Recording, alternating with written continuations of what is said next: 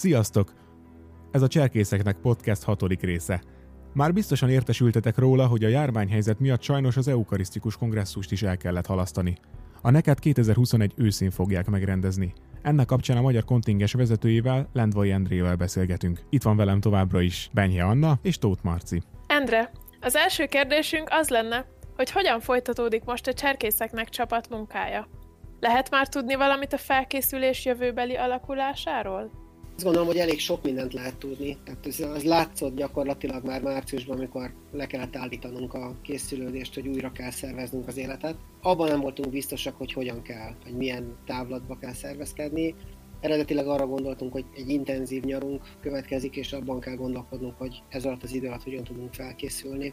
Derült, hogy nem pár hónapunk van a megméretésig, hanem gyakorlatilag több mint egy évünk, ami bizonyos értelemben nyereség. Abból az értelemben nyereség, hogy, hogy van lehetőség a rendszeres és nagyon alapos felkészülésre. Van lehetőség arra, hogy akik még hezitáltak, vagy akikhez nem jutott el még a hír, azokhoz eljusson a hír, és tudjanak jelentkezni, tehát hogy kibővüljön, kiegészüljön a kontingens. Másik oldalról azt is el kell mondanom, hogy tényleg olyan ez az egész, mint a futó verseny, ahol a 100 méteres síkfutás döntőjébe közlik a versenyzőkkel, hogy fél úton körülbelül, hogy tulajdonképpen a maratonon indultak, és kicsit rendezik át a erőbeosztásokat, mert 50 méter múlva nem lesz vége a távnak, hanem még van egy kicsit hosszabb táv.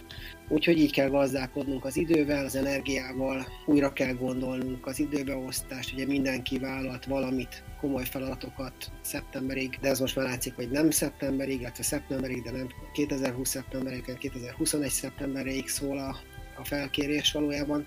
Tehát van feladat bőven, ezeket újra kell gondolnunk arra szeretnék rákérdezni, hogy te személyesen hogy élted meg ezt a döntést? Ráhangolódtam már erre a szeptemberi nagy feladatra, és arra is, hogy addig valahogy meg kell oldjuk az életet. Ugyanakkor meg van bennem egy megnyugvás is, és ez itt a szó legnemesebb értelmében mondom, mert egyrészt nagyon hálás vagyok azért, mert egy rendkívül erős csapat kezdett összeállni itt a törzsben, tehát a szervezőbrigádban, és azt gondolom, hogy ha több időt kapunk a közös munkára, akkor az, az még valami egészen elképesztően gazdagítani fog mindenkit. Tehát, hogy bennem most hogy az első kis csalódottság mellett van egy kis megkönnyebbülés, meg egy, egyfajta biztonságérzet, nyugalom, eltökéltség. Ez nagyon jó hallani. És mit üzennél a cserkészeknek csapat tagjainak ebben a helyzetben? Hát először azt kellene tisztáznunk, hogy kik a cserkészeknek csapattagjai. Akik már jelentkeztek, vagy akik még csak eztán fognak, vagy mind a kettő. Szerintem ezek különböző üzenetek.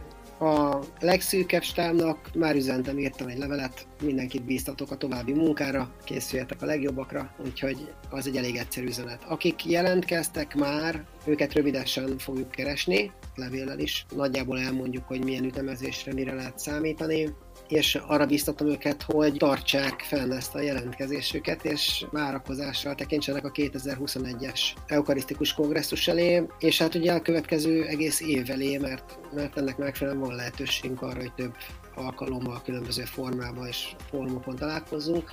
Tehát egy nagyon izgalmas közös munka következik el, egy komoly közös lelki és egy komoly közös szellemi, fizikai felkészülés is, tehát én azt gondolom, hogy egy nagyon-nagyon klassz évünk lesz. Úgyhogy őket arra biztatom, hogy nagy tágra nyílt szemekkel és nagy várakozással és örömmel várják a további folytatást. Akik meg még esetleg nem jelentkeztek, és biztos, hogy vannak még jó néhányan, őket meg arra biztatom, hogy merjék maguk elé ragadni a billentyűzetet, és, és elindítani a regisztrációt, Akár most is jelentkezhettek, és ehhez a linket megtaláljátok a leírásban. Az elmúlt héten a Facebook oldalunk elérte már az 500. lájkolót is, ezt köszönjük nektek, és várunk mindenkit továbbra is, mind a Facebook, mind az Instagram oldalunkra, kövessétek ezeket a felületeinket is. A nektől tehát még jó sok hét választ el minket, de ennek köszönhetően sokkal több podcast adással is jelentkezünk majd, csekkoljátok majd a SoundCloud oldalunkat is. Köszönjük, hogy meghallgattatok minket! További szép napot, sziasztok!